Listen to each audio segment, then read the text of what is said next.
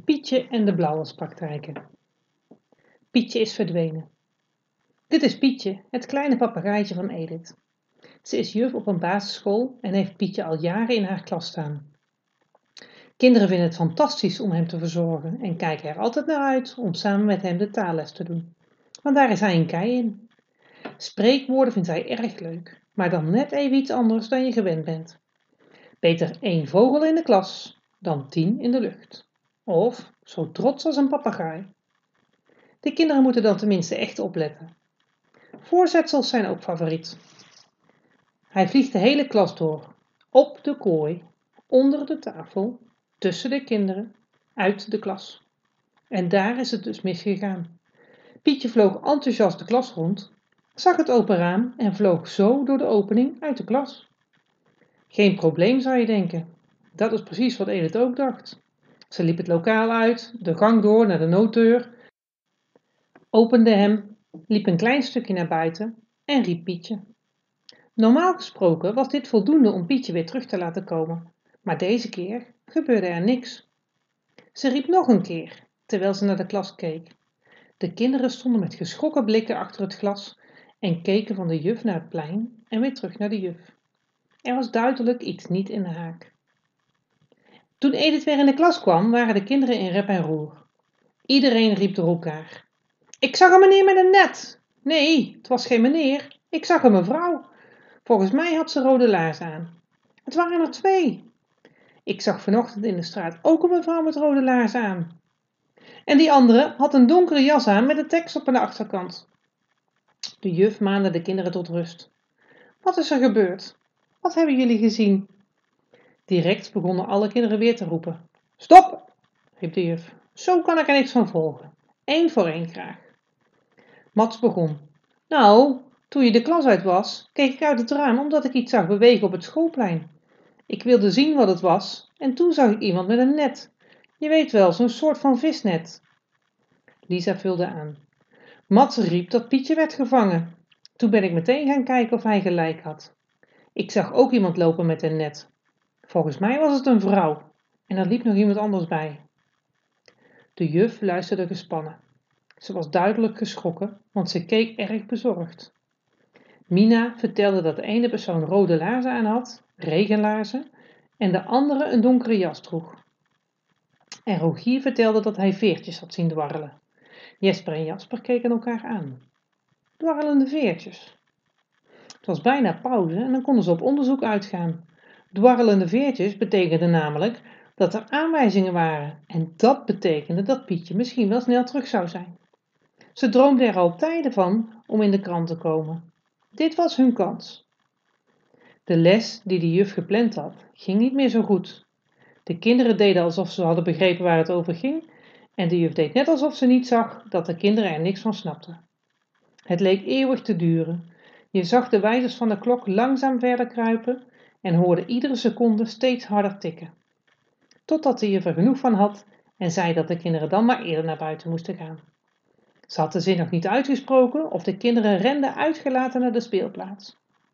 Jasper en Jesper verzamelden verschillende veertjes en de andere kinderen keken of er nog meer sporen te ontdekken waren. Regenlaarzen geven natuurlijk duidelijke voetsporen. Maar helaas, er was geen spoor te bekennen. De kinderen liepen teleurgesteld naar juf Edith om het slechte nieuws te vertellen. Juf Edith keek beteuterd. Jasper en Jesper kwamen terug met een aantal veertjes. De veren hadden verschillende kleuren. Vooral groen, maar ook rood en blauw. Dat was raar. Pietje had helemaal geen blauwe veren. Pietje en de blauwaspraktijk, hoofdstuk 2, de overval. Die avond keken de ouders van Jesper en Jasper naar het journaal. Normaal gesproken letten Jesper en Jasper er niet zo op, maar nu wilden ze per se meekijken. Misschien kwam er wel iets op tv over de ontvoerde vogel. Hun ouders keken verbaasd naar de twee jongens, toen ze ook op de bank kwamen zitten. Toen het tweetal begon te vertellen over wat die dag op school was gebeurd, moest moeder een beetje lachen. Waarom zou een verhaal over een ontvoerde vogel op een basisschool in Tilburg op het landelijke journaal komen? Als de vogel überhaupt al ontvoerd was, zei moeder. De jongens keken hun moeder een beetje boos aan. Het zag er heel serieus uit hoor, mama. Ik maak me echt een beetje zorgen over Pietje. Straks is hij gewond of misschien zelfs wel dood. De manier waarop Jesper het had gezegd gaf aan dat hij zich zorgen maakte. Moeder gaf hem een geruststellende knuffel en zei dat het wel goed zou komen. Jasper en Jesper waren er niet echt gerust op. Ze vonden het gek en maakten zich wel zorgen. Hier volgt een politiebericht. Vanmorgen is omstreeks kwart voor elf een overval gepleegd bij de plaatselijke benzinepomp aan de Ringbaan Oost te Tilburg. De verdachten zijn gefilmd. Opvallend zijn de rode laarzen van de vrouw en de donkere jas met de tekst Lori op de rug van de man. Ze zijn gevlucht op een blauwe scooter in de richting van de spoorlaan. Herkent u een van deze verdachten op of de scooter? Neem dan direct contact op met de lokale politie. Telefoonnummer 0900 88. De jongens hoorden het telefoonnummer niet eens meer. Ze renden rond in de kamer en riepen: Dit zijn dezelfde personen als bij ons op school. Die een heeft ook rode laars aan en die andere herken ik ook. Ze liepen vanochtend door de straat op onze school. Ik weet het zeker. Vader en moeder wisselden een blik. Zou het echt zo zijn dat dit politiebericht iets te maken had met de verdwijning van Pietje? Die avond was er op veel meer plekken onrust in Tilburg. Verschillende kinderen die bij juf Edith in de klas zaten, hoorden het politiebericht. De groepsapp stroomde over van de berichtjes en opmerkingen.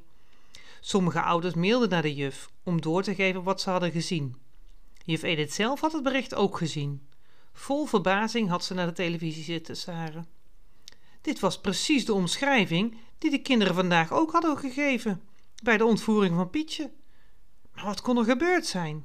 Hoezo had een overval te maken met de verdwijning van Pietje? Dit moest wel toeval zijn, toch? Maar voor toeval waren er te veel dingen die klopten.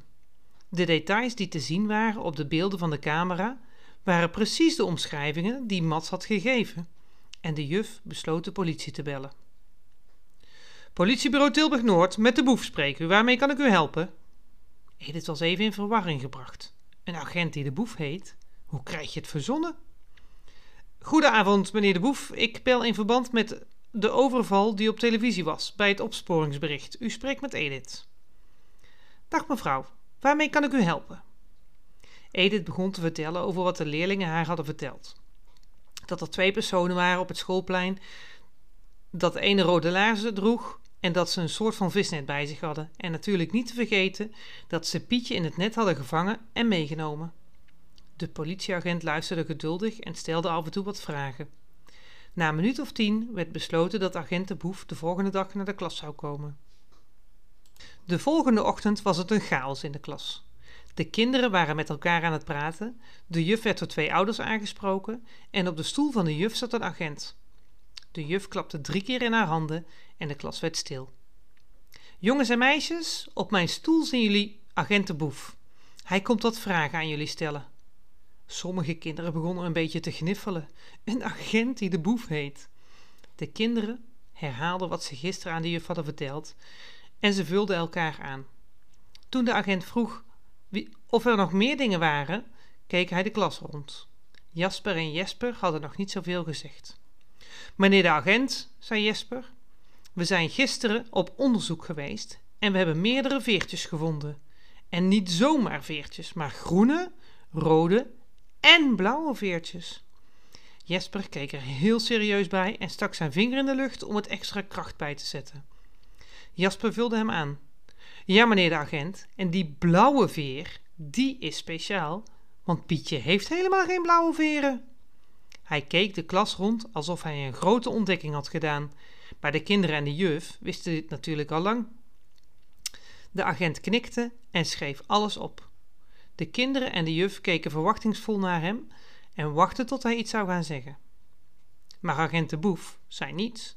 Hij wreef over zijn kin, haalde zijn hand door zijn haar en keek weer naar zijn notitieboekje. Tja, zei hij, ik ga er even naar kijken. Ik laat het jullie weten.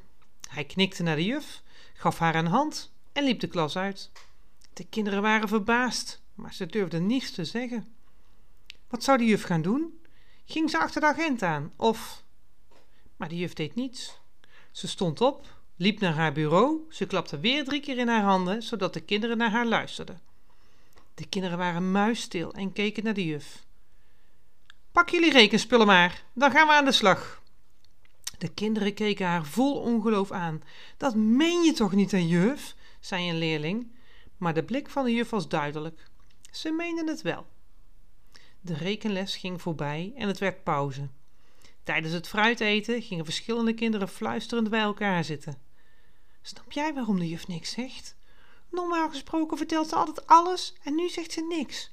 Ik vind het maar raar. Misschien mag ze wel niks zeggen, zei een ander kind. Misschien heeft ze wel opdracht gekregen om haar mond te houden tegen ons. De bel ging en de kinderen gingen naar buiten. Jasper, Jesper, Lisa, Mina en Rogier gingen bij elkaar staan. We moeten actie ondernemen. Het kan toch niet zo zijn dat Pietje gekidnapt wordt en dat niemand er iets aan doet. De kinderen spraken af om die middag na schooltijd samen te komen in de speeltuin bij het pleintje op school. Pietje en de blauwwaspraktijk, hoofdstuk 3, op onderzoek. Het was tegen drie uur dat het vijftal weer compleet was. Jasper begon. Die blauwe veren moeten we verder onderzoeken. Ik heb mijn tablet meegenomen, zodat we kunnen googelen op soorten vogels die blauwe veren hebben. Mina vertelde dat ze bij de benzinepomp was geweest. Ze vertelde dat er nog een groot stuk afgezet was met linten. Er was niet zoveel te zien verder. Daar waar je wel mocht komen, was het al onderzocht door de politie, vertelde de eigenaar. Ineens keek ze samen zweerderig. Er is alleen één ding wat de politie over het hoofd heeft gezien. Ze stak langzaam haar hand in haar rechterzak van haar jas en haalde er iets uit. Ze keek er triomfantelijk bij. De anderen konden het bijna niet geloven. Het was een blauwe veer. Snel pakte Jesper zijn veren erbij om ze te vergelijken.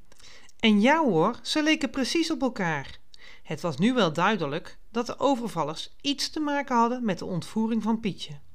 Maar wat en hoe, dat bleef de vraag. Ze besloten dat het de moeite waard was om nog een keer op spooronderzoek te gaan bij de benzinepomp.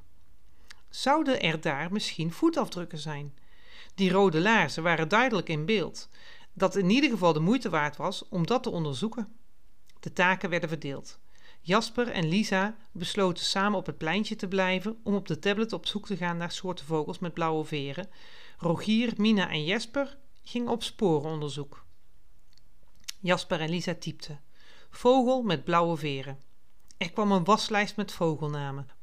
Blauwe gaai, blauwe juweelbabbelaar, blauwgrijs roodstaartje, blauwgrijze ara, blauwkap vlagstaartpapegaai, blauwkop ara, blauwkruin trogan, blauwnek papegaai. Bij de laatste bleven ze even hangen. Deze leek wel heel erg veel op Pietje. Ze bekeken de foto en lazen de informatie.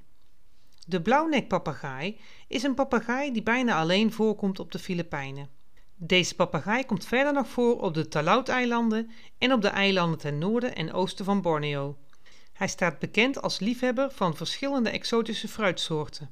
Hij ruikt twee keer per jaar en verliest dan vooral blauwe veren. De vogel is zeer slim en kan grote afstanden vliegen. Ze keken elkaar aan. Hij leek wel veel op Pietje en hij verloor blauwe veren. Misschien had dit iets te betekenen. Ze besloten verder te zoeken op blauwnekpapegaai. Ze vonden vooral foto's en advertenties. Bij een van de advertenties werden ze wel erg nieuwsgierig. Onze blauwnekpapegaai Frederik Blauwnek is verdwenen. Wij zouden hem graag terug willen. Hij is ons heel veel waard. Frederik is een bijzondere vogel. We hebben hem speciaal getraind voor de film. Hij heeft ook een hoofdrol gehad in De Overval. Daarnaast is hij een van de weinige mannetjes van zijn soort in Nederland, dus ook nog een belangrijk voor het nageslacht. Heeft u hem gezien? Neem dan contact met ons op. Vindersloon 1000 euro. Nog een vogel die verdwenen was. Jasper en Lisa keken elkaar aan. Nu wisten ze het zeker. Ze zouden op zoek gaan naar een blauwnekpapegaai. Om precies te zijn, naar Frederik Blauwnek. Deze verdwijning en die van Pietje zouden wel eens wat met elkaar te maken kunnen hebben. Ondertussen waren Mina, Rogier en Jesper bij de benzinepomp aangekomen. De politie was er niet meer en de linten waren weggehaald. Ze hoorden mensen praten over de overval. Ze hebben geld buitgemaakt, maar ook op de fruitafdeling hebben ze dingen gestolen. Waarom zouden overvallers fruit stelen? Rogier had een schrijfboekje meegenomen en schreef meteen de aanwijzing op. Er is geld en fruit gestolen. Ze liepen verder op het terrein. Mina liet zien waar ze de veer had gevonden. Natuurlijk gingen ze nog verder kijken of er meer veren lagen, maar dat was niet zo. Ook bij de bloembakken namen ze een kijkje en op de plek waar de fietsen en scooters geparkeerd moeten worden. Maar ook daar vonden ze niks. De politie had daar vast al gezocht. Gelukkig hadden ze die ene aanwijzing. Een klein beetje teleurgesteld liepen ze terug naar het pleintje. Lisa en Jasper zaten nog steeds geconcentreerd te kijken op de tablet. Toen hun vrienden aankwamen, keken ze op. En, hebben jullie iets gevonden? vroeg Lisa. Niet echt, zei Rogier. Er waren alleen twee mensen die zeiden dat er geld en fruit gestolen was. Maar ik geloof niet dat we daar iets aan hebben. Ze keken elkaar nadenkend aan. Geld en fruit gestolen. Dat was toch wel een bijzondere combinatie. Jasper pakte zijn tablet erbij en vertelde wat zij hadden gevonden. Hij liet de namenlijst zien en vertelde dat de omschrijving en de foto van de blauwnekpapegaai wel erg in de buurt kwam bij de gelijkenis van Pietje. Verder vertelde hij over het verliezen van de blauwe veer. Hij las de omschrijving voor aan de anderen. Daarna las hij de advertentie van Frederik Blauwnek voor. Rogier had zijn schrijfboekje er alweer bijgenomen. Hij schreef de woorden blauwnekpapegaai, verliest blauwe veren en Frederik Blauwnek op. Een paar minuten lang zat het vijftal er stilletjes bij. Allemaal in hun eigen gedachten verzonken. Totdat Rogier ineens opstond, opsprong. Een blauwnekpapegaai houdt toch van fruit? Er is fruit gestolen bij de benzinepomp. Dat is natuurlijk omdat zij die vogel hebben. De kinderen keken elkaar aan. Het zou natuurlijk kunnen. Maar wat heeft Pietje dan met dit verhaal te maken? Vroeg Lisa. Jasper keek naar haar. Ik weet het niet zeker, maar zou het kunnen dat de overvallers denken dat Pietje Frederik is en dat ze per ongeluk de verkeerde vogel hebben gevangen? De kinderen keken elkaar aan. Jasper zou wel eens gelijk kunnen hebben. Mina sprong op van het bankje. Maar dat zou betekenen dat die Frederik dus gevangen is genomen door de dieven, omdat zij hem gebruiken bij hun overvallen. Jullie zeiden net toch dat hij getraind is voor films en dat hij mee heeft gespeeld in de overval?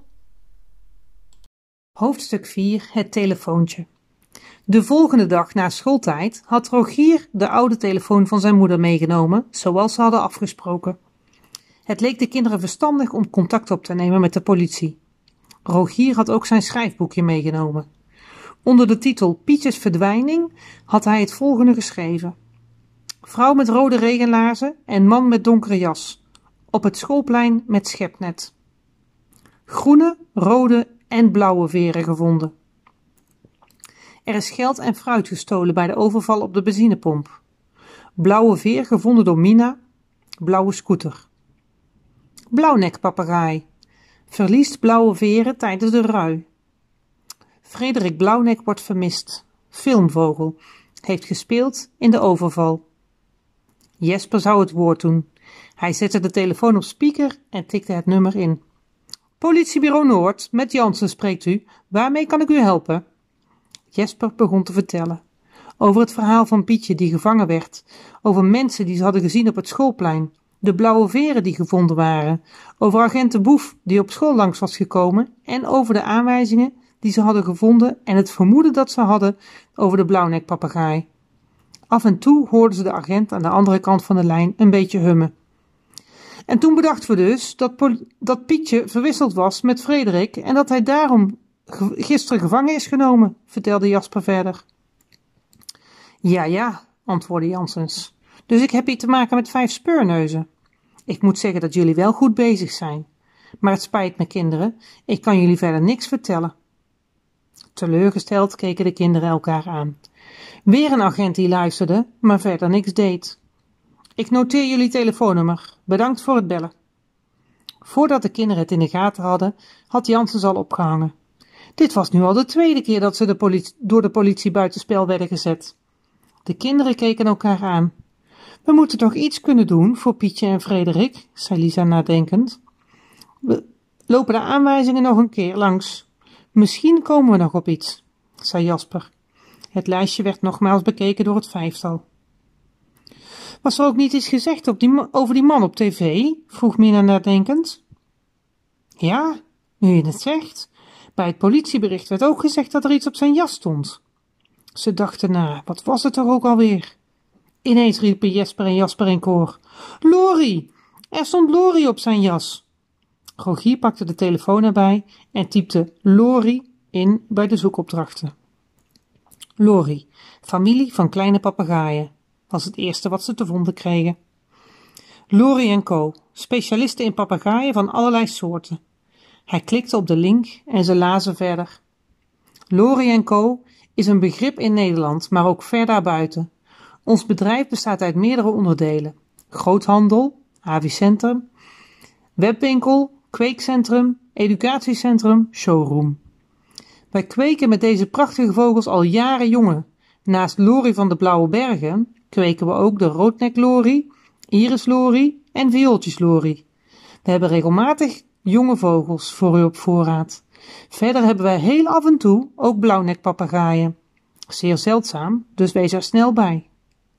De kinderen keken elkaar aan. Rogier pakte zijn schrijfboekje en schreef op.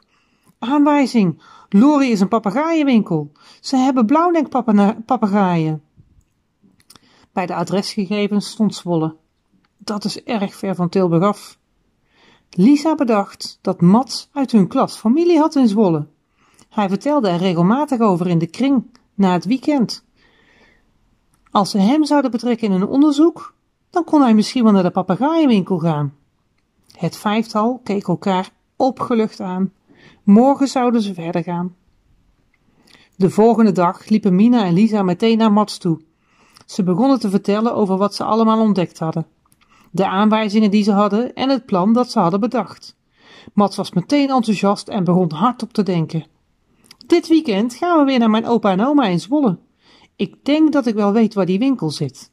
Dan kan ik er met mijn opa naartoe gaan. Ja, en dan vertel je gewoon dat het voor een opdracht op school is, riep Lisa erachteraan. Samen bedachten ze een aantal vragen die ze in de winkel konden stellen. Het was natuurlijk belangrijk om goed voorbereid in de winkel te komen. Alleen blauwe veren zoeken, daar hadden ze niks aan. Mats kon vragen naar de man met het schepnet die erbij was op het schoolplein. Als hij hem goed zou omschrijven, dan kon hij misschien wel achterkomen of het een collega of een oud werknemer was. Misschien kon hij zelfs achter de naam komen. Verder zou hij vragen of Frederik Blauwnek in deze winkel was gekocht en of ze er ook vogels africhten. Ondertussen kwamen de anderen er ook bij en dachten ze samen aan over wat ze nog meer konden vragen. Hoofdstuk 5 Mats gaat naar Zwolle. Die zaterdag vertrok Mats al vroeg naar Zwolle. Het is ook wel een eindje rijden. Mats wist ondertussen de route uit zijn hoofd. Tilburg, Sertogenbos, Os, Nijmegen, Arnhem, Apeldoorn, Deventer, Zwolle. Meestal duurde het anderhalf uur voordat ze er waren. Hij had de vragen die hij zou stellen nog geoefend en hij wist ze uit zijn hoofd. Hij wilde in de winkel niet met zijn mond vol tanden komen staan. Toen ze bij opa en oma binnenkwamen, zat Mats meteen te wiebelen. Zijn zus keek hem geïrriteerd aan. Wat is er met jou aan de hand? Moet je poepen of zo? Dit was een standaard grapje van zijn zus. Nee, er is niks. Ik kan gewoon niet stil blijven zitten. Hij wendde zich tot opa. Opa, laatst waren we toch bij dat ene winkelcentrum, die met de dierenwinkel? Op school zijn we bezig over vogels en ik wilde kijken of ik daar wat meer te weten kon komen. Mats wangen kleurde rood, maar eigenlijk had hij niks verteld wat niet klopte. Hij hoopte maar dat de anderen het niet zagen. Opa had altijd wel zin in een uitstapje, dus hij had goede hoop op een positief antwoord. Opa keek hem aan, gaf een knipoog, stond op en liep naar de kapstok. Mats volgde hem. Ze trokken hun jassen aan en liepen naar de schuur. Opa pakte zijn fiets en Mats sprong achterop. Mats vond dit altijd de heerlijkste momenten van de weekenden in Zwolle. Opa en hij die samen op pad gingen. Opa vertelde altijd van die leuke verhalen waarin je zo kon verdwalen. Misschien zou hij opa wel in hun geheim betrekken. Opa had vast goede ideeën. Opa? Ja, jongen. Kan ik je een geheim vertellen? Opa stopte met fietsen en keek om naar Mats. Een geheim, jongen? Ben je verliefd of zo? Mats bloosde en zei net iets te snel dat hij dat niet was. Een paar dagen geleden is er iets gebeurd op het schoolplein. Ze hebben Pietje, de vogel van onze juf, gevangen genomen en nu willen wij hem terugvinden. En er is een overval gepleegd. We denken dat die twee dingen met elkaar te maken hebben. Nu zijn we erachter gekomen dat de naam Lori de naam van die winkel is waar ik met je naartoe wil gaan. Want daar werkt een van de kidnappers misschien wel. Mats keek verwachtingsvol naar zijn opa. Hij durfde hem niet recht aan te kijken, bang voor het antwoord. Opa nam zijn pet van zijn hoofd en wreef over zijn kale schedel. Dit deed hij altijd als hij nadacht, wist Mats. Ja, ja. Dus jullie denken dat die man hier in Zwolle werkt? En jullie dachten niet, dit is iets voor de politie, om de politie op te laten lossen? Opa keek streng naar Mats. Die had deze vraag al verwacht en vertelde over agent de Boef die in de klas was geweest en dat ze met agent Janssens aan de telefoon hadden gesproken. Goed, zei opa. Ik ga met je mee en ik help je. Opa stapte weer op de fiets en reed met een flinke snelheid richting het winkelcentrum. Mats zag op een afstandje het uithangbord al. Hij herkende meteen de vogel. Het was dezelfde vogel als op de jas van de overvallen uit het politiebericht. Hij werd er een beetje zenuwachtig van. Misschien was de overvaller wel de eigenaar. Of was hij in de winkel? Dan kon hij de vragen niet stellen en zouden zijn vrienden teleurgesteld zijn. Hij was zo in gedachten verzonken dat hij niet merkte dat opa stopte en iets aan hem vroeg. Toen opa zijn vraag nog een keer stelde, viel hij bijna van de fiets af van schrik. Of je weet wat je gaat vragen, jongen, zei opa voor de derde keer. Dat wist Mats wel. Hij ging vragen stellen over de blauwnekpapegaai en of ze hier ook vogels trainden. En natuurlijk over de man die de overval had gepleegd. Opa keek hem verbaasd aan. Hoe had je precies gedacht naar die man te vragen? Uh, zeg meneer, werkt er hier toevallig ook iemand die overvallen pleegt? Opa gebruikte een grappig stemmetje, maar wat hij zei was wel serieus. Opa had gelijk. Mats kon natuurlijk niet gewoon naar die man vragen. Dat zou raar zijn. Kom jongen, zei opa met een brede glimlach. We gaan naar binnen en dan zien we wel weer verder. Ik heb wel zin in een spannend avontuur. Mats wreef zijn klamme handen af aan zijn spijkerbroek en duwde de deur open. Hoofdstuk 6 Lori Mats en opa liepen de winkel binnen. Meteen toen ze binnenkwamen hoorden ze aan alle kanten gekrijs van vogels. Onderzoekend liepen ze langs de verschillende kooien. De kooien waren groot. Bij iedere kooi stond op een bordje de naam met wat uitleg erbij. Op deze manier konden Mats en opa goed zien welke vogels er waren. De laatste kooi die ze zagen was leeg, op wat blauwe veertjes na. Mats keek opa aan. Zou dit de kooi van de blauwnekpapegaai zijn? Mats had zijn zin nog niet uitgesproken, of er kwam iemand achter hem staan. Ja, jongeman, dat klopt helemaal. Heb je verstand van vogels of deed je zomaar een gokje? Een vriendelijk ogende vrouw van een jaar of vijftig, met een jas van Lori, stond achter hem. Ze keek hem vragend aan. Mats keek een beetje verlegen naar opa. Opa gaf hem een knipoog en zei: Hij doet een gokje, maar op zijn school hebben ze het over vogels gehad. Bovendien heeft zijn oude opaatje verstand van vogels. De vrouw begon enthousiast te vertellen over de verschillende vogels die ze in de kooien in de winkel hadden staan. Mats was blij dat ze zoveel vertelde, want hij vond het toch wel een beetje spannend om in de winkel te zijn. Hij keek rond. Hij zag van alles. Er waren verschillende kleinere kooien voor thuis. Er stond voer. Hij zag een deur waarop stond verboden toegang en waar ook een groot slot op zat. Ineens viel zijn oog op een foto die iets verder aan de muur hing. Er stonden een man en een vrouw op met een blauwe vogel en een hele grote beker. Mat schuifelde voorzichtig wat dichterbij om de foto wat beter te bekijken. Het leek wel op de man van het politiebericht en de vrouw die naast hem stond leek wel op de vrouw met de rode laarzen. Mats ogen werden groter. Zou het echt? Hij keek even snel om zich heen. De vrouw was nog steeds druk met opa aan het praten en opa praatte lekker mee. Hij gaf Mats een knipoog. Mats probeerde even op te letten wat er gezegd werd, maar zijn blik dwaalde weer af naar de foto. Hij probeerde zich het beeld van de twee overvallers tijdens het politiebericht nog eens goed voor zich te halen en keek nog een keer naar de foto. Het moest wel dezelfde personen zijn. Hallo, luister je wel? Jongeman. Mats schrok op van de vraag. Wat had de vrouw tegen hem gezegd? Hij had werkelijk geen idee. Een beetje beschaamd keek hij haar aan. Je vindt die foto wel erg mooi, hè? Dat zijn François en Amélie Lebin. Ze zijn kampioen geworden met het africhten van vogels. Hier staan ze op de foto met Roderick Blauwnek, een zeer goed getrainde papegaai. De vrouw glunderde van trots. Mats wist niet waar hij moest kijken. Vogeltrainers? Roderick Blauwnek? Ik ken wel een Frederik Blauwnek, zei Mats aarzelend. De vrouw hoorde hem niet en vertelde verder. François en Amélie zijn uitzonderlijk goed met vogels. Ze hebben al heel veel prijzen gewonnen, maar twee maanden geleden zijn ze gestopt met trainen. Ze hadden geen zin meer om in Nederland te werken en ze zijn vertrokken naar het buitenland, naar Borneo. Daar leven erg veel papegaaisoorten in het wild. Mats knikte een keer. Zijn hoofd tolde van alle informatie die hij zojuist had gekregen. Maar vertel, jongeman, wat wilde je weten van ons? Je opa zei dat je vragen had voorbereid. Mats dacht even diep na. Wat wilde hij ook alweer vragen? Eigenlijk had hij alle antwoorden al. Bovendien had zijn opa de hele tijd staan luisteren naar de vrouw, dus die zou ook wel dingen kunnen terugvertellen als hij het zelf niet meer wist. Mats dacht even na en vroeg toen of er nog jonge vogels waren in de winkel. De vrouw nam hen mee naar een andere ruimte. Opa en Mats volgden haar. Deze ruimte was veel kleiner en rustiger. Er stonden een aantal kleinere kooien met warmtelampen. Volgens de vrouw waren die lampen nodig om de babypapagaaien op temperatuur te houden. In de hoek stond een kooi met grotere vogels. Mats liep er naartoe en bekeek ze van dichtbij. De vrouw volgde hem. Dit zijn vogels die we niet mogen verkopen.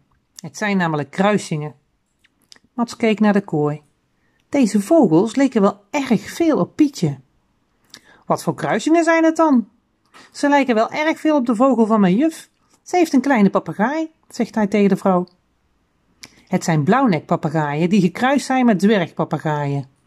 Leuk dat ze op de vogel van je juf lijken. Mats dacht na. Misschien was Pietje wel familie van deze vogels. Mag ik misschien een paar foto's maken? Ik denk dat mijn juf het erg leuk vindt om ze te zien. Dat mocht.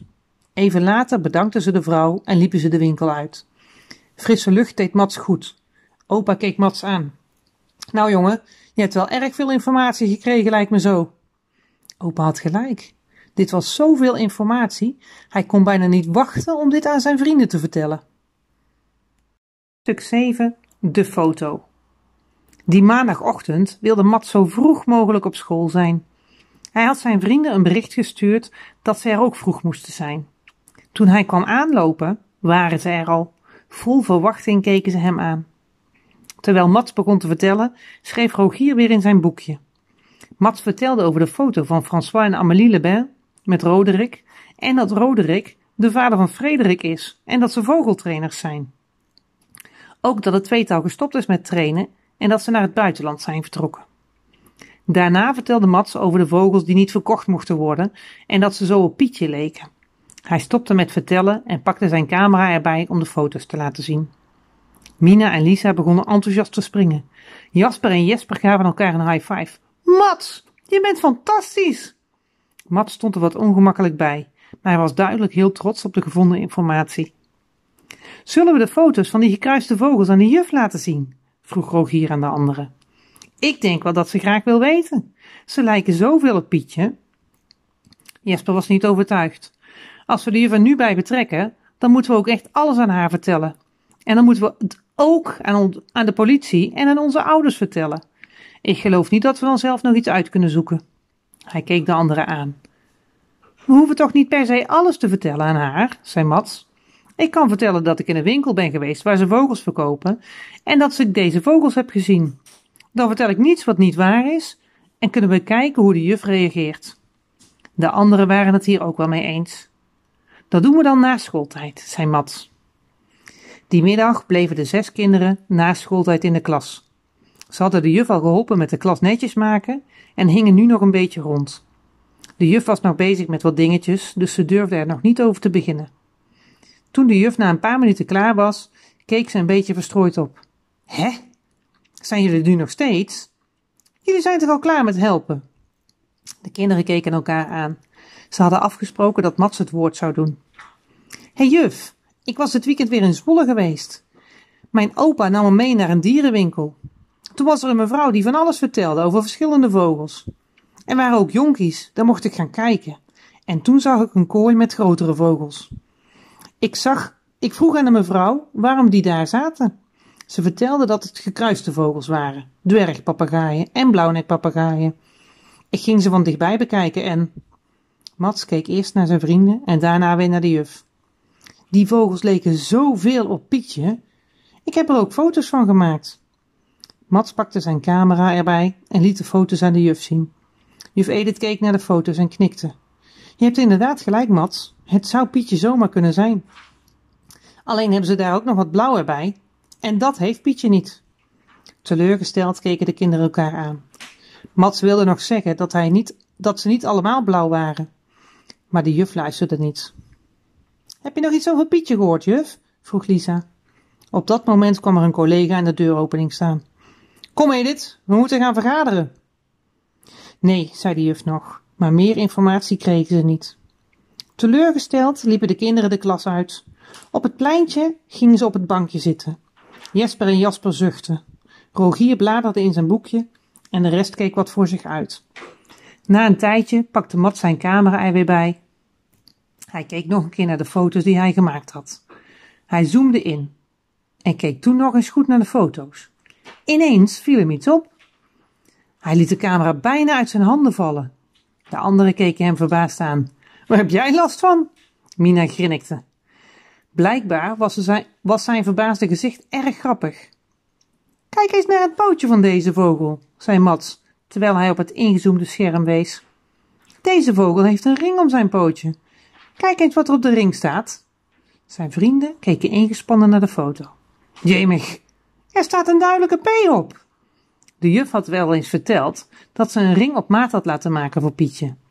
Normaal gesproken stond daar een nummer in, maar zij had er de letter P in laten graveren. De kinderen keken elkaar ongelovig aan. Mats, je hebt Pietje gevonden. Mats was net zo verbaasd als de anderen. Het leek er inderdaad op dat hij Pietje had gevonden. Diezelfde middag belde Mats met zijn opa.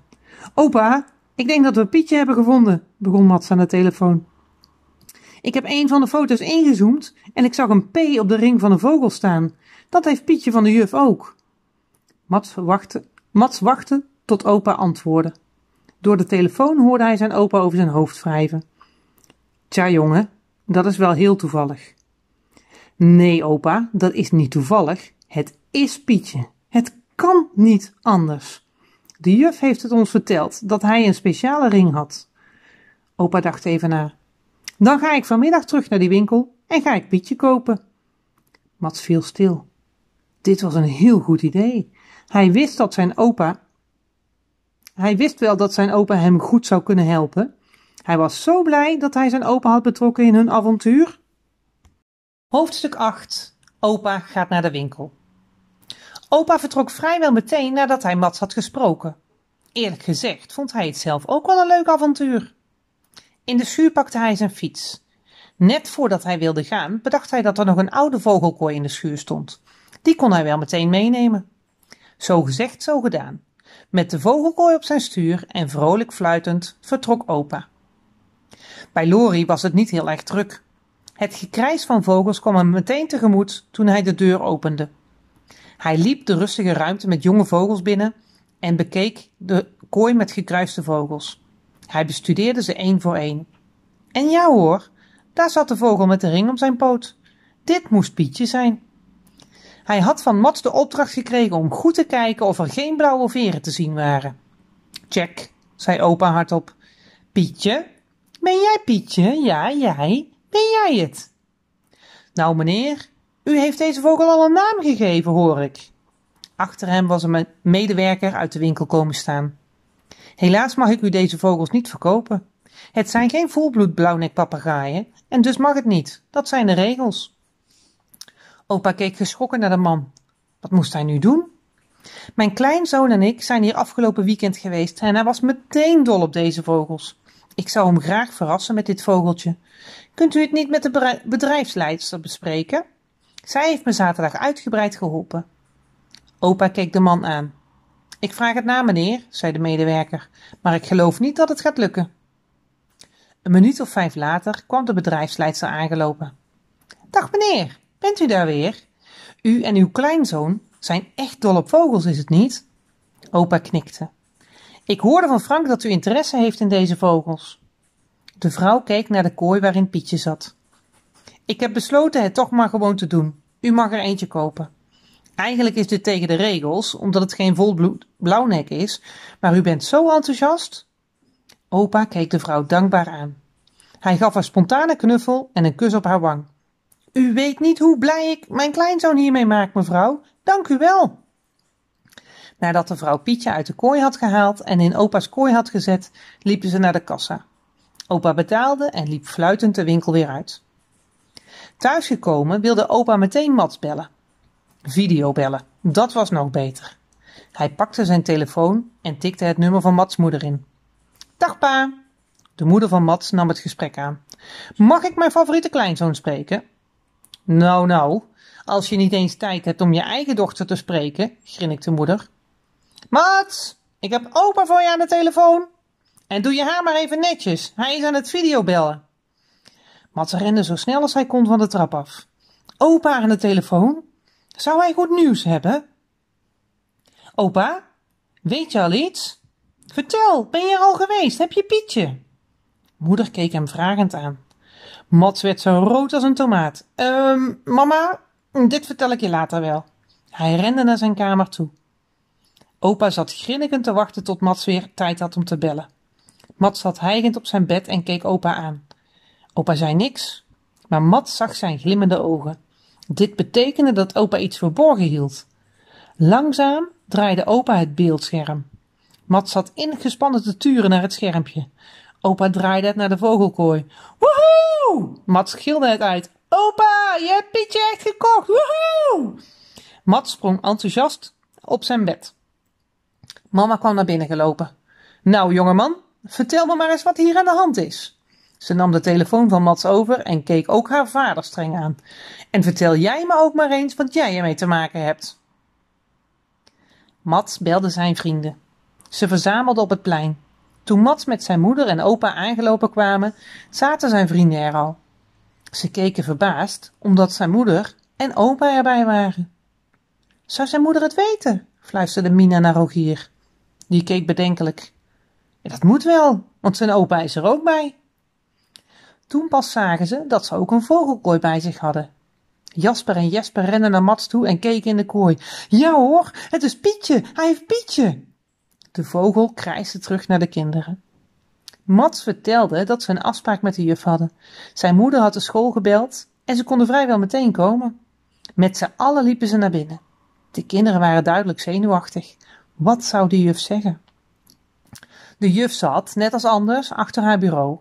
Toen ze de kinderen hoorde, keek ze op en stopte ze direct met werken. Ze keek naar Mats opa die de vogelkooi vasthield. Daarna in de kooi en slaakte een gilletje. Pietje, manneke, ben je daar weer? De kinderen moesten lachen om de reactie van de juf. Je ziet er wel een beetje anders uit.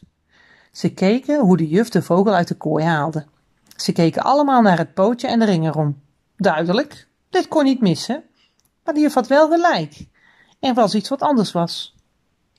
Dolgelukkig dat Pietje er weer was, knuffelde ze het vogeltje.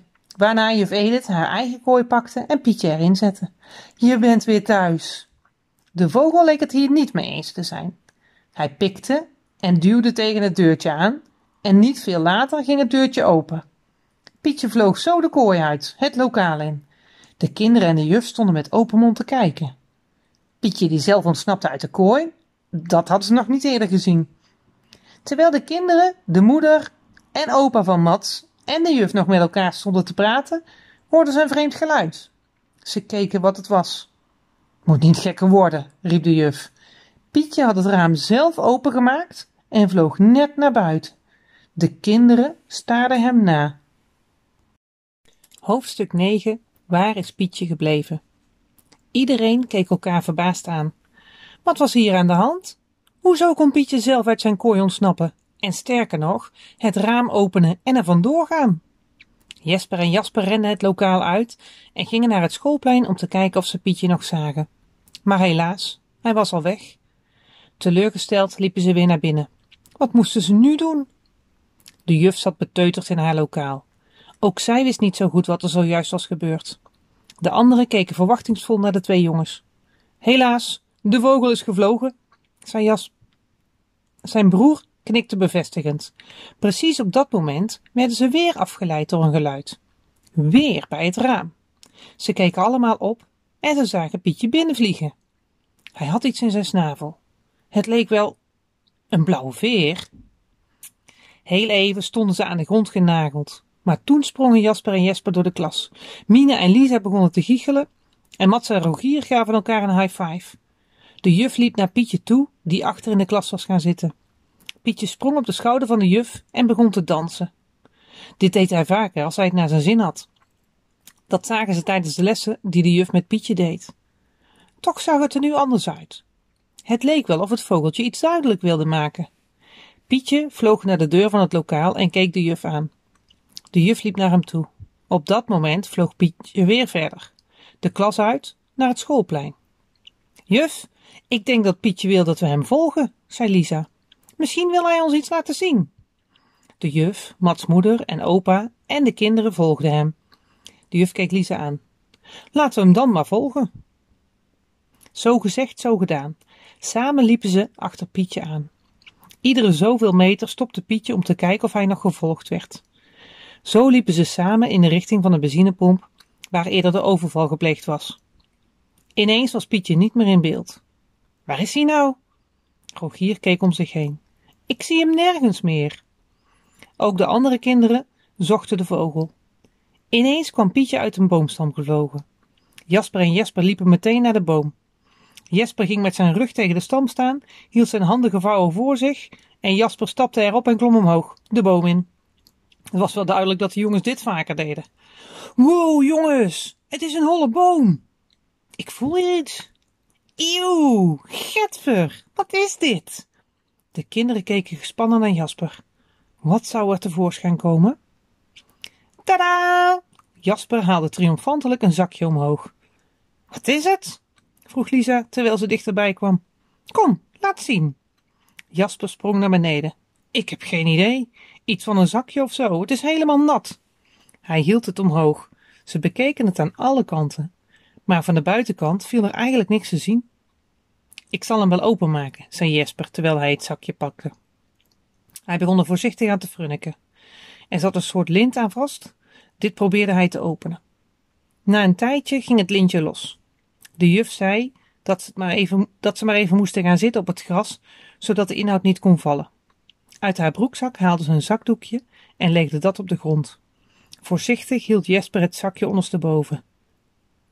Wow. Nee joh, hoe kan dat nou? Wat is dit? Er kwamen kleine, glinsterende steentjes op het zakdoekje. De juf pakte er voorzichtig een op en hield hem in het licht. Tja, ik heb er geen verstand van, maar het lijken wel diamanten of zo. De moeder van Mats was al die tijd een beetje op afstand gebleven, maar kwam nu ook dichterbij. Je hebt gelijk, Edith. Het lijken inderdaad wel diamanten. Maar hoe weet Pietje hiervan? Waarom was hij bij deze boom en in die holte? Pietje was al die tijd op een tak van de boom blijven zitten, maar bij het horen van zijn naam vloog hij naar de juf. Ze gaf hem een aaitje. Hoe weet jij dit, Pietje? vroeg de juf, terwijl ze hem op zijn koppie krabbelde. Pietje gaf natuurlijk geen antwoord, maar schudde zijn veren recht en vloog opnieuw naar de holte. Meteen renden Jesper en Jasper hem weer achterna. En voor ze het wisten, had Jasper zijn hand weer in de holte gestopt. Hij haalde er nog een zakje uit. Aan dit zakje kleefde een blauwe veer. Hoofdstuk 10 De politie komt erbij. De kinderen, de juf en de moeder en opa van Mats keken elkaar aan. Het was vreemd om die zakjes te vinden, maar dat er nu ook weer een blauwe veer bij gevonden werd, dat was wel heel raar. De moeder van Mats pakte haar mobiel en belde de politie. Ja, hallo, agent Boef? U spreekt met Saskia. Mijn zoon en zijn vrienden heeft u van de week al aan de telefoon gehad. Ja, ja, precies. Over die ontvoerde vogel bij hun op school. Dat klopt. We hebben nieuws. We denken dat we diamanten gevonden hebben. Ja, ja, natuurlijk. Nu meteen. Kunt u naar school komen dan, naar het lokaal van juf Edith? Zo snel als ze konden, liepen ze allemaal weer terug naar school. Agent de Boef zou daar naartoe komen. Toen ze, in, toen ze op school aankwamen, kwam de politieauto net aangereden. Samen liepen ze naar het lokaal van juf Edith. Pietje zat op de schouder van de juf. De agent ging tegenover ze zitten. Ik zie dat u uw vogel alweer teruggevonden heeft. Dus hij was toch niet ontvoerd? Mats begon te glunderen. Hij vertelde over de winkel, Lori in Zwolle, over hoe zijn opa en hij daar een kooi met gekruiste vogels hadden ontdekt. En dat ze door de foto's erachter kwamen dat één van die vogels Pietje bleek te zijn. Agent de Boef luisterde aandachtig, wreef regelmatig over zijn kin en schreef dingen op. Interessant. Lori. In Zwolle, zei je, hè? Tja, ik mag je geen informatie geven over een lopende zaak, maar ik denk dat jullie ons flink hebben geholpen. De kinderen keken elkaar aan. Waarmee hebben we dan precies geholpen, agent? vroeg Rogier. Hij was zo nieuwsgierig. Ik heb ook verschillende tips opgeschreven in mijn schrijfboekje. Misschien heeft u daar ook iets aan. Hij gaf zijn boekje aan de boef, die er meteen in begon te bladeren. Zeer interessant, jongens, zeer interessant. Maar ik kwam voor iets anders, als ik me niet vergis. De juf gaf de zakjes en de blauwe veer aan de agent. Hij nam er een speciaal vergrootglas bij en bekeek de steentjes van dichtbij. Daarna wreef hij er één van tegen zijn tand. Tja, ja, wat ik al dacht. Jullie hebben echt diamanten gevonden. De kinderen keken elkaar vol ongeloof aan. Wat een verhaal! Echte diamanten gevonden. En Pietje die terug was? Dit was de beste dag ooit. Agent de Boef pakte de spullen bij elkaar, bedankte de kinderen en gaf de juf, de moeder en de opa van Mats een hand. Wij gaan dit verder onderzoeken. Jullie horen nog van me. De juf was weer aan het werk gegaan en de moeder en opa van Mats naar huis. De kinderen zaten zoals gewoonlijk in het parkje op het bankje. Wat een avontuur, zuchtte Lisa. Het is toch niet normaal wat we meemaken? Het lijkt wel een of ander spannend verhaal uit een boek of zo. De anderen keken haar instemmend aan. Rogier keek weer in zijn boekje met aanwijzingen. En toch heb ik het idee dat er nog iets niet klopt. Agent de Boef zei toch iets over een onderzoek waarmee ze bezig waren? Zou dat iets te maken kunnen hebben met die trainers waarover Mats vertelde? Geen idee, zei. Hoe zouden zij hiermee te maken hebben dan? Mats dacht na. Je zou wel eens gelijk kunnen hebben, Rogier. Zij waren degene die de overval hebben gepleegd. En zij zijn degene die in de winkel in Zwolle hebben gewerkt. Ze moeten er iets mee te maken hebben. De kinderen keken elkaar aan. Wat had dit te betekenen? Hoofdstuk 11 Oplichterij Ze besloten te googelen naar François en Amélie Lebin. Daar moest vast meer informatie over te vinden zijn. Ze waren per slot van rekening heel bekende vogeltrainers, dat had de mevrouw van de winkel gezegd. De volgende nieuwskoppen kwamen in beeld. Duo wint weer een prijs met Roderick Blauwnek. François en Amélie Lebin winnen voor de derde keer achtereen de eerste prijs met het onderdeel Special Skills. Deze vogel is uitermate goed getraind. Hij kan zelfs piepkleine voorwerpen uit flesjes en kastjes tevoorschijn krijgen door alleen zijn snavel te gebruiken. Tweetal blijkt papegaaienveren te verven en vogels door te verkopen als blauwnekpapegaaien. Zwolle. François en Amélie Lebin zijn op het plaatselijke politiebureau ondervraagd. Er zijn meerdere aanwijzingen gevonden dat het tweetal meestervervalsers zijn. Zo is er aangetoond dat bij verschillende papegaaien de veren over het hele lijfje geverfd zijn, zodat ze verkocht kunnen worden als blauwnekpapegaaien. Verdere informatie volgt later deze week. Verflaboratorium ontdekt in papegaaienwinkel. In Zwolle is gisteren een bizarre ontdekking gedaan. In de kelder van de plaatselijke papegaaienwinkel, Lori, bleek een laboratorium te zitten waarin blauwe druk en textielinkt werd, zo werd vermengd dat het precies de kleur kreeg van de veren van de blauwnekpapegaaien. Een zeer zeldzame en zeer duur papegaaisoort. De eigenaren, François en Amélie Lebin, blijken al tijden blauw geverfde papegaaien als volbloed blauwbekpapegaaien te verkopen. Door de vogels te verven in precies de juiste kleur. Het tweetal heeft op deze manier duizenden euro's onterecht ontvangen. Nu deze blauwaspraktijk is ontdekt, lijken ze met de Noorderzon te zijn vertrokken. Lisa keek naar de datum bij het artikel. Dit was ongeveer twee maanden geleden. De vrouw uit de winkel had tegen Mats gezegd dat het tweetal twee maanden geleden was vertrokken naar Borneo. De kinderen keken elkaar aan. Dus hun vermoeden klopte. Amélie en François waren echt oplichters. En dan blijkt de papegaaienwinkel er ook nog bij betrokken te zijn. Alle puzzelstukjes vielen op hun plek. De hele winkel was er eigenlijk een schuilplaats geweest. Ja, ze kweekten natuurlijk wel echte vogels in allerlei soorten, maar dat was een soort van afleiding. Toen Mat met zijn opa in Zwolle was, had hij wel een deur met verboden toegang gezien, met een groot slot erop, maar had er verder geen aandacht aan geschonken. Nu had hij daar spijt van. Mat sprong op en zei resoluut: Ik ga terug naar Zwolle, naar Lori. Ik wil weten hoe het met die deur zit. Ja, natuurlijk wil je dat. Maar dat gaat je moeder echt niet goed vinden. En je opa ook niet trouwens. Hij kan dan wel heel avontuurlijk zijn, maar dit gaat echt te ver, toch? Mina keek de anderen aan, maar die gaven geen antwoord. Nee, zei Rogier, we kunnen dit echt niet alleen doen. We moeten hulp vragen aan iemand. We moeten gewoon agent de Boef bellen en vertellen wat we nu allemaal weten. Dan kunnen we vragen of hij nog ergens kan bij, bij kan helpen. De anderen keken hem aan. Meende hij dit serieus? Zou dat het beste zijn? Hoofdstuk 12 Agentenboef Dus jullie beweren dat er in die winkel in Zwolle nog meer vogels zitten die geen volbloed blauwnekpapagaaien zijn? En in diezelfde winkel is er een inval gedaan en blauwe inkt gevonden. Maar waarom zouden die mensen dan iets te maken hebben met de diamanten? Agent Boef keek het zestal aan. Nou, begon Rogier, iedere keer kwam Pietje terug met een blauwe veer. Ook weer toen we de diamanten in een holle boom vonden. Dus wij denken dat er een papegaai mee te maken heeft. Om precies te zijn, Roderick of Frederik Blauwnek. Het kan toch geen toeval zijn dat er iedere keer als er een overval is, er een blauwe veer wordt gevonden? Bovendien zijn ze allebei getraind, ook al is het bij Frederik voor een film. Alle kinderen kijken de agent aan. Tja, jongens, daar maken jullie een opmerking.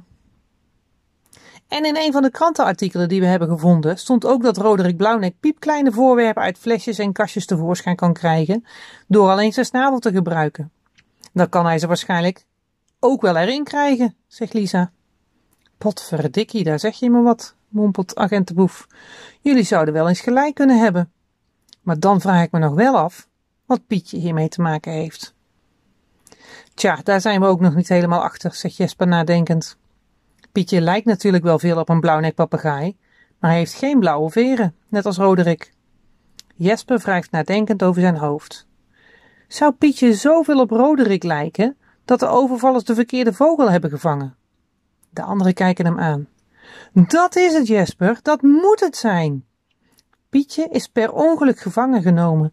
Ze hebben hem opgesloten in die kooi in Zwolle en daar zijn ze erachter gekomen dat ze de verkeerde vogel te pakken hadden. Ook zijn, ook zijn zijn veren meteen blauw gemaakt, zodat het verder niet opviel, riep Rogier uit. Dat moeten we eerst uit gaan zoeken dan. Agent de Boef stond op en gebaarde de kinderen hem te volgen. We gaan nu naar jullie juf om Pietje te onderzoeken. Als blijkt dat zijn veren ook geverfd zijn, dan hebben we bewijs. Natuurlijk, dat we daar niet eerder aan gedacht hebben. Rogier pakte zijn boekje erbij en haalde er voorzichtig nog een paar blauwe veren uit. Deze heb ik bewaard, dan kunnen we die ook meteen testen. Even later liepen ze de klas in. Juf Edith, ik zal Pietje mee moeten nemen voor, voor nader politieonderzoek. We hebben het vermoeden dat ook zijn veren geverfd zijn om hem op een blauwnekpapegaai te laten lijken. Dus we gaan op zoek naar sporen daarvan. En deze bende, de agent wijst naar de zes kinderen, die zal ik ook mee moeten nemen om te trakteren op een ijsje. Ze hebben me namelijk erg goed geholpen. Hij keek lachend naar de kinderen. Hoofdstuk 13 Eindgoed al goed. En zo kwam ik dus bij die speciale ruimte met jonge papegaaien, vertelde agent Boef. En zoals Mats al aangaf, stond er een kooi waarin kruisingen zaten die niet verkocht mochten worden. Er is een speciaal team gekomen om de vogels te testen op kleur en echtheid. De meeste vogels bleken met blauwe inkt geverfd te zijn. Eén vogel echter niet. Dit bleek een echte blauwnekpapegaai te zijn. We hebben gecontroleerd of hij een ring had, maar dit was niet zo. Later vonden we die ring, doorgeknipt, tussen de spullen in het laboratorium. Daar stonden de letters F, B op. Rogiers mond viel open. Bedoel je FB van Frederik Blauwnek? Inderdaad. Frederik blijkt ook gevangen genomen te zijn en gebruikt bij de overvallen. Op de een of andere manier hebben Pietje en hij uitgevogeld hoe het zit. En toen werd Pietje gekocht door de opa van Mats. Zoals jullie weten was hij slim genoeg om jullie op de hoogte te brengen van alles wat niet klopte. Door alle aanwijzingen die jullie aan me gaven, konden we deze zaak oplossen. De kinderen keken elkaar met open mond aan. Ze wisten natuurlijk dat Pietje een slimme vogel was, maar dat hij een vogeloverval had opgelost en ervoor had gezorgd dat Amélie en François gearresteerd zijn, dat is toch wel heel erg bijzonder. En dat is nog niet alles. De agent keek de kinderen aan. Ik mag jullie meenemen naar Zwolle. Daar wordt een foto van jullie gemaakt en een gouden plaquette van Pietje, zodat iedereen altijd kan zien wat de papegaai voor elkaar kan krijgen. Een beloning voor jullie en een eerbetoon aan Pietje. Voor de zoveelste keer in korte tijd gilden de kinderen door elkaar heen. Hoofdstuk 14 De krant De volgende dag staat er een artikel op de voorpagina van de krant met een grote kop. Zestal kinderen uit Tilburg lost zaak blauwaspraktijk en overval op. Zes kinderen uit Tilburg hebben de overval van vorige week opgelost. Nou, de vogel van onze juf was verdwenen en we wilden hem heel graag terug. En toen zijn we op onderzoek uitgegaan. Al dus een van de kinderen. Tijdens hun onderzoek kwamen ze iedere keer blauwe veren tegen. Die veren bleken afkomstig te zijn van Roderick Blauwnek, een beroemde, getrainde blauwnekpapegaai. Door deze vondst hebben ze een grote blauwaspraktijk opgelost.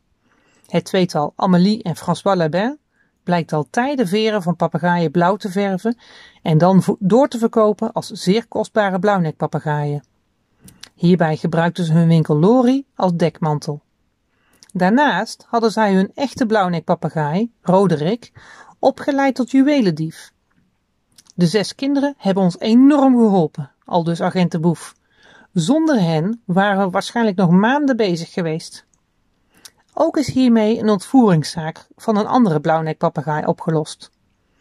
De beroemde filmpapegaai Frederik Blauwnek, zoon van, is ook weer bij de rechtmatige eigenaar terugbezorgd. Daarmee heeft het zestal ook nog eens duizend euro verdiend. Jesper en Jasper kijken naar de krant die voor hun op tafel ligt. Vol trots kijken ze naar het artikel en de foto die erbij staat. Ze staan er met achterop. De juf staat glunderend met Pietje op haar schouder achter de kinderen. Voor de gouden plaketten in de papegaaienwinkel in Zwolle. Ik ben vooral heel blij dat ik Pietje weer terug heb, al dus de trotse juf. Maar deze kinderen hebben al het speurwerk gedaan. Hè Pietje? Maar Pietje zei niks. Hij vloog van de schouder van de juf, zo de winkel uit.